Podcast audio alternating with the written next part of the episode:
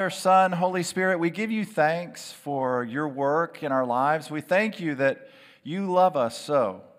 We thank you for your saving work, and we thank you for your work of, of making us more like Jesus. And, and we thank you for your work around the world and expanding the influence and glory of Jesus to the ends of the earth. Lord, we admit that there are many, many things in this world that are broken and, and scarred by sin and and, and a lot of that's in us. And so we admit our need of you, Jesus, and ask for your forgiveness, for our unbelief and, and all that flows from our unbelief. And Lord, we thank you that you began a good work in us and you'll finish it. And we pray that, that we could see you more clearly this morning, and that if you be lifted up, you would be drawing all kinds of people to yourself. And Lord, we intercede for this world. We think of those in Ukraine who, who are suffering under such evil and violence against them and against their nation that it's not buildings that are being destroyed, but lives that are being destroyed. And we pray for the enemy to be pushed back, and we pray for you, King Jesus, to bring your kingdom. We pray for believers in Ukraine and throughout Eastern Europe who will gather this morning and say, Slava Bogu, to God be the glory. And we pray, Father, that you would be exalted in the midst of what seems to us an impossible situation. But Lord, we thank you that you are the God of the impossible, that on the third day you rose again from the dead, and you promise that you'll bring something glorious and great out of the darkest situation. So we ask you to do that. Father, as we open your word this morning, we ask you to be at work. Help us to see Jesus. We pray in his name. Amen. This morning, we keep going in our study of Colossians, and we're in Colossians 2, and I'm going to read verses 8 through 10, and uh, then we'll study this passage together. See to it that no one takes you captive through philosophy and empty deception, according to the tradition of men, according to the elementary principles of this world rather than according to Christ. For in him all the fullness of deity dwells in bodily form. And in him you have been made complete, and he is the head over all rule and authority. This is God's word. There was a, a little girl, she, she was with her mother. She said, You know, mommy, I like you better than God. Her mom said, Oh, no, honey, you, you shouldn't say that. And she said, Well, it's true, mommy, I really do. I like you better than God. And she said, Well, why is that? And she said, Because I can hug you. Now, we know it's a bad idea to say we like anything or anyone better than God. But, but we also know how good it is to have somebody to hug. And the truth of the gospel is this that in Jesus Christ, we have God in the flesh.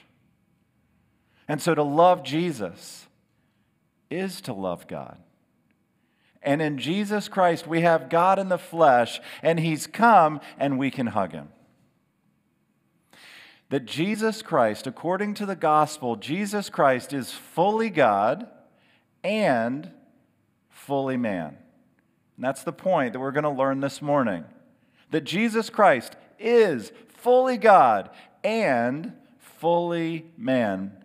Did you hear me say it in the, in the passage? Paul says it that Jesus Christ, in him, all the fullness of deity dwells in bodily form. In Jesus Christ, all the fullness of deity dwells in bodily form. Don Everts uh, wrote a book called God in the Flesh, and, and in that book, he makes this uh, gives this insight. He says that each season of ingathering that the church has seen has been marked by a renewed centrality on, and focus upon Jesus. That every season of ingathering that the church has seen has been marked by a renewed centrality and focus upon Jesus. He goes on and he quotes Dr. Martyn Lloyd-Jones, who observed If you turn to the historical evidence and read the accounts of all the revivals that have ever been known in the long history of the church, you will find invariably that the very center of the life of the church at that time has been the Lord Jesus Christ Himself. Oh, Jesus. Take away everything other than you that would capture our heart's attention and take what we do in our lives and lift them to heaven where you, Jesus, are the center of all things. Do you know what's happening in heaven right now? There are elders and angels bowing down before the throne and before the Lamb and saying, Worthy are you. Heaven is caught up in the glory and wonder of who Jesus is. Oh, that we could be. Because every season of ingathering is centered around aligning earth's priorities around heaven's priorities, and heaven's greatest priority is Jesus. The last time that that happened in our country was probably in the 60s and 70s in something that was called the Jesus movement. And so many young people were being brought into a relationship with Jesus Christ and being brought into the church. It was an amazing ingathering of people into the kingdom of God. I talked to a person recently who was a part of a church that his father was pastoring in those days, and he said of his dad's church in Pennsylvania at the time of this great work of renewal in the church, he said, It's impossible to make that much of a deal of Jesus and not have God do something. Oh, Jesus. Help us to make a big deal about you, your person and your work, who you are, and what you have done. And central to our understanding of who Jesus is, if we're going to make a big deal about him, then we need to know that Jesus is fully God and fully man. He's fully God and fully man, which means we don't fall off on either cliff, but we hold both those truths together that Jesus is at the same time 100% God and 100% man. It's not 50 50. It's 100% God and 100% man. To fall off on one cliff is to say, well, he's man or he's God, but Christianity, biblical Christianity, teaches that he's 100% God and 100% man. So let me show you that. Jesus is fully God and fully man. The Westminster Confession of Faith says, says it this way in question 21 Who is the Redeemer of God's elect? And the answer is this the only Redeemer of God's elect is the Lord Jesus Christ, who, being the eternal Son of God, became man, and so was and continues to be God and man in two distinct natures and one person forever. The Nicene Creed says this For us and for our salvation, Jesus Christ took on our humanity that the center of what Jesus did in being fully God and fully man was for you. It was a great work of self sacrifice for God the Son to put on our humanity, and while putting on our humanity, to not give up being fully God. Jesus Christ was fully God. Why? Why did he have to be fully God? Well, he was fully God. First of all, we, we know he was fully God because he claimed to be God. He said, I and the Father are one. Not only did he claim to be God, he was worshiped by God, by, as God, by his followers. When his followers saw the things that he did and saw the character and the in, integrity of his life, they worshiped him, which is not something that you would find a bunch of Jewish boys doing if they weren't convinced that he was God the Son. And when his followers worshiped him, Jesus didn't say, Oh, stop it. No, no, no, don't do that. Don't you know that there's only one God? No, he accepted worship from his followers. And when people saw Jesus accept worship from his followers, they hated him and opposed him and accused him of blasphemy. So, the evidence of the Gospels and the evidence of the Bible is that Jesus claimed to be God, he was worshiped as God, and he, was, he didn't reject that worship, and his enemies killed him not because he was a revolutionary, but they killed him because of the charge of blasphemy. So, so why is it important that Jesus is fully God. It's important for our salvation. You see, the bad news of the gospel is this that, that we haven't sinned against people, primarily, we've sinned against God. Against you, you only have I sinned and done that, was, that which is evil in your sight. And that the God that I've sinned against is infinitely holy and infinitely righteous and infinitely just, and he will by no means leave the guilty unpunished. And if my sin against a holy, holy, holy God is infinite because the one I've sinned against is infinite,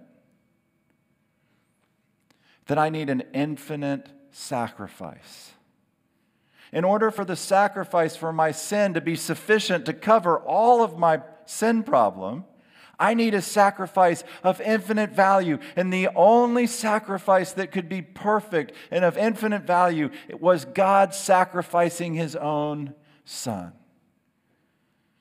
For God so loved the world that he gave his only begotten son that whosoever believes in him should not perish but have eternal life.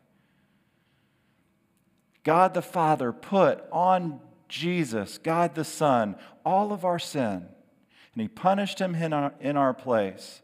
And the payment of, our, of that payment is of infinite value because God the Son was an infinite person. Jesus is fully God. Jesus is fully man. You see, the first man, Adam, the first man, Adam, was created to glorify God and to enjoy fellowship with Him forever. But that first man, Adam, turned aside from that design, that original design, and he chose to go his own way. And when he did, he brought shame not only upon himself, he brought shame upon all that came from him. And so all of mankind comes into the world in a state of brokenness and shame.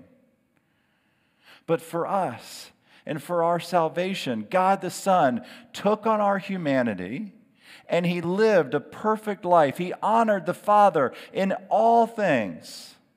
He always did what, his, what pleased his father. He restored honor to the family name, and he did for us what was lost in the first Adam. The second Adam, the second man, Jesus, in our place, restores our honor and takes away our shame by being man as God designed man to be. You ever heard the expression to err as human? You ever heard that? I mean, it's, it's true that humans do err. But what's fundamental about us is not error. What's fundamental about us is glory. Glory that we were created with, but that's been lost through sin. And Jesus, Jesus comes and he shows us what man was designed to be.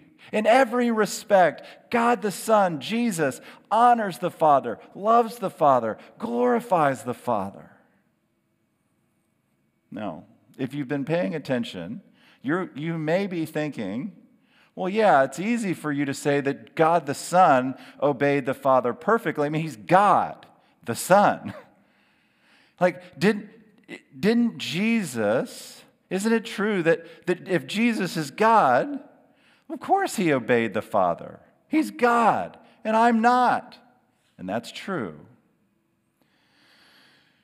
God the Son, Jesus being fully God, it's true that he could not sin, being fully God.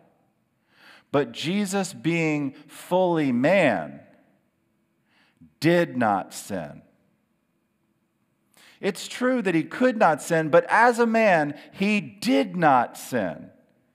Now, Bruce Ware, in his, his book, The Man, Christ Jesus, has a great illustration of this. He says this Let's imagine that a person is determined to break the world record for the longest open water swim.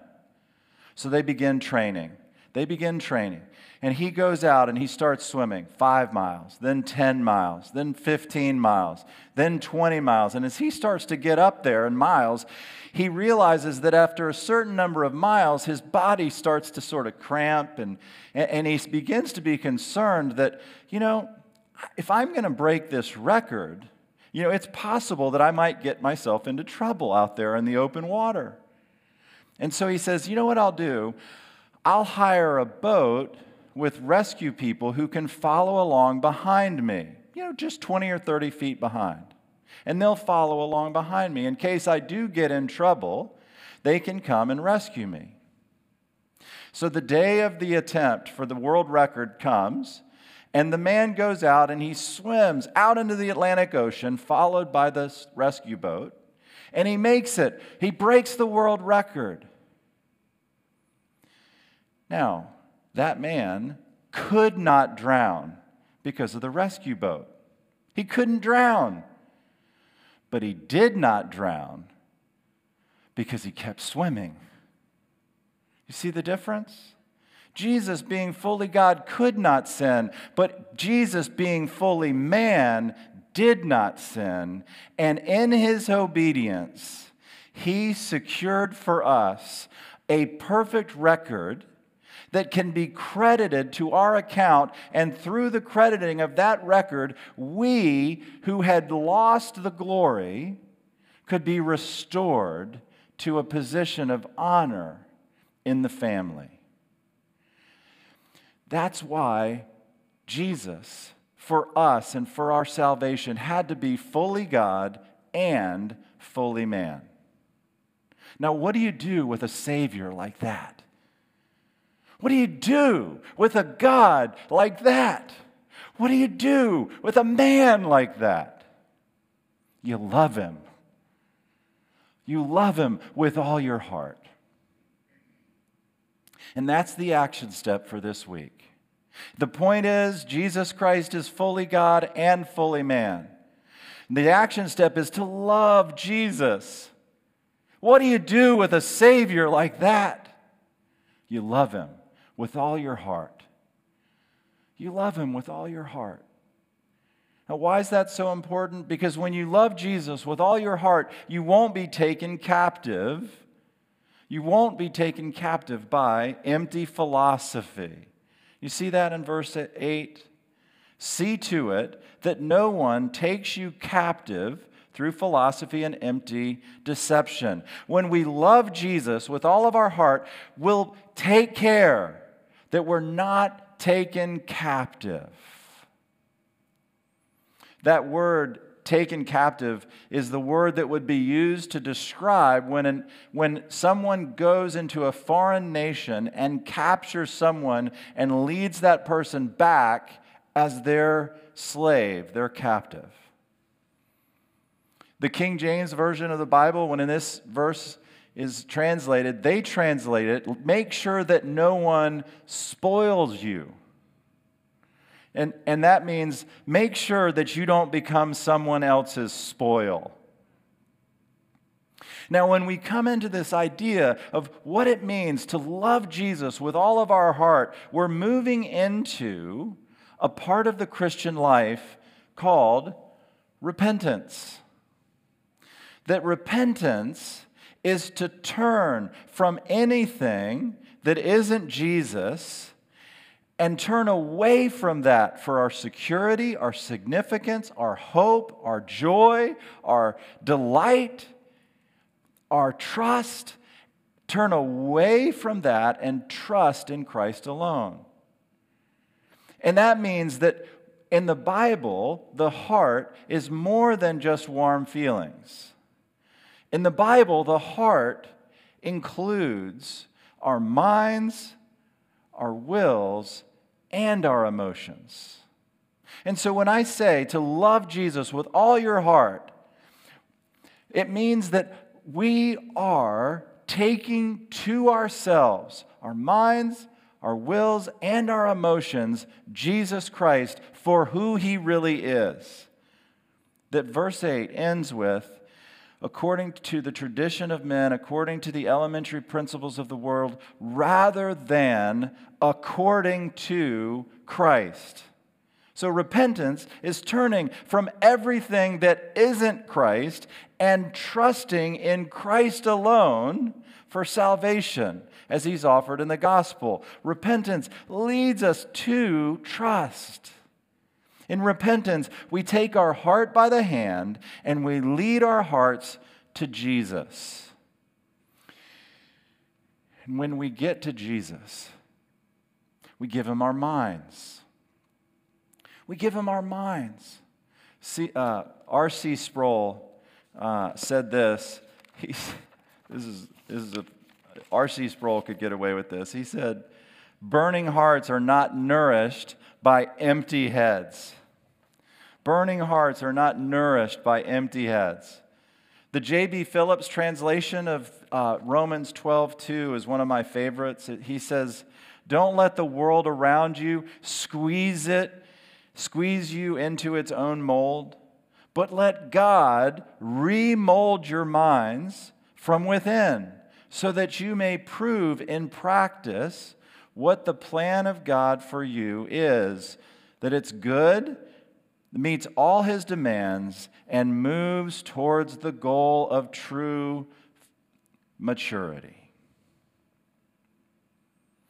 Repentance literally means metanoia, to change our minds. To change our minds in such a way that our minds are remolded after the pattern of Jesus that our minds begin to make much of Jesus, that Jesus is our first thought by day or by night, waking or sleeping. Jesus, my treasure, my hope, my glory, my delight. It's changing our thinking so that more and more we think about Jesus. He fills our minds, He fills our, our, our thoughts. But it doesn't end with our minds, it moves from the mind to the will. And in, in repentance, our wills are given over to Jesus. What does it mean to love Jesus with all our hearts? It means we give him our wills and we say, Jesus, to love you is to keep your commandments. To love you is to put you first. What is it that draws our wills into obedience to Christ. It's love. It was the same thing that led Jesus into a life of obedience to the Father. It was his love for the Father and his love for you that kept him in obedience, submitting his will to the will of the Father in everything. Do you want your heart Do You want your will to be engaged in loving Jesus through obedience. How do you get there? It starts. It starts not by moral effort, trying harder. No, it starts by seeing Jesus' willingness to go all the way in obedience to the Father. When you see Jesus in the Garden of Gethsemane, kneeling in prayer to the Father, knowing the cup of God's wrath that he's about to drink on the cross for you and for me, when you see Jesus in the Garden of Gethsemane bending his will to the Father's will, not my will, but yours be done, and him being willing in self sacrifice of himself to go to the cross, despising its shame, to do that for you.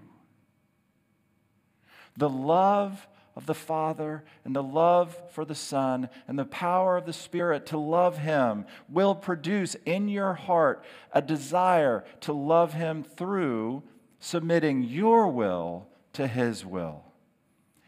And that's why Jesus said, when you pray, pray, Your kingdom come, your will be done on earth as it is in heaven. Father, turn us, turn our wills towards yours. Repentance is a change of thinking that changes our wills and touches our emotions. In Psalm 37 4, we're told the psalmist says, Let me delight myself in the Lord, and he will give me the desires of my heart. Now, very early in my Christian life, I would read Psalm 37 4 and I would say, God, my part is to delight in you, and your part is to give me what I want. And I very quickly realized that I don't want God to give me everything I want. Because there's a lot of things that I want that wouldn't be good for me. So then I began praying, God, let me delight myself in you so that you would shape and change my heart so that more and more my desires would be the things of you. So that I would want and delight and desire the things that you want and delight and desire. And that was good. But recently, as I've been meditating on Psalm 37 4, I've realized that it's even more than that. That in Jesus Christ, my delight and my desire become one in Him. That Jesus Christ is my greatest delight, He's my treasure, and Jesus Christ is my greatest desire. How about you? It starts when we turn from whatever else we're giving first place in our life. We turn from that in repentance and we go to Jesus honestly and we say, Jesus, Change my delights, change my desires, so that more and more my delight and my desire both focus on you. We need the grace of the Holy Spirit for that to happen.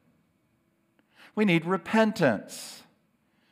We need repentance that says, Jesus, I turn, I change my thinking, my mind, I change my will love. I change my desires that I might delight in you. This week in our study, The Journey Towards the Cross, we, we read this. In the first of his 95 Theses, Martin Luther observed when our Lord and Master Jesus Christ said, Repent, he willed the entire life of believers to be one of repentance. Turning from sin and turning to God is an ongoing rhythm in the Christian life. Jesus said, Repent and believe the gospel. He, he meant for that to not only be the place we start, but an ongoing experience in the Christian life.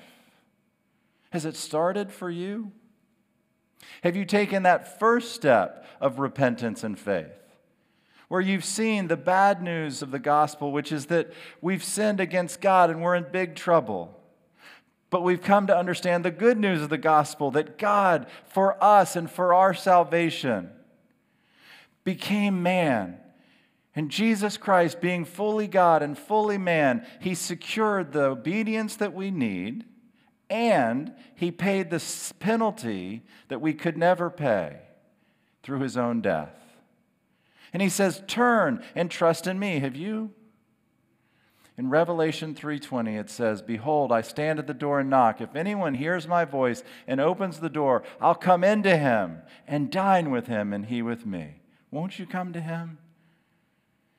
And if you do know him, oh, love him.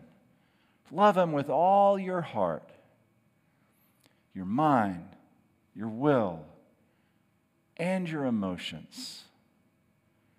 Let's pray. Jesus, I pray. I pray that you'd work in, us in such a way that we could see more and more who you are, Jesus. Fully God and, and fully man. And for us and for our salvation. Jesus, I pray that you would work in every heart here and, and those who are watching online and, and those who will hear this message in the future, that, Lord, you be working in such a way that, that you could turn lost sinners to faith in Jesus.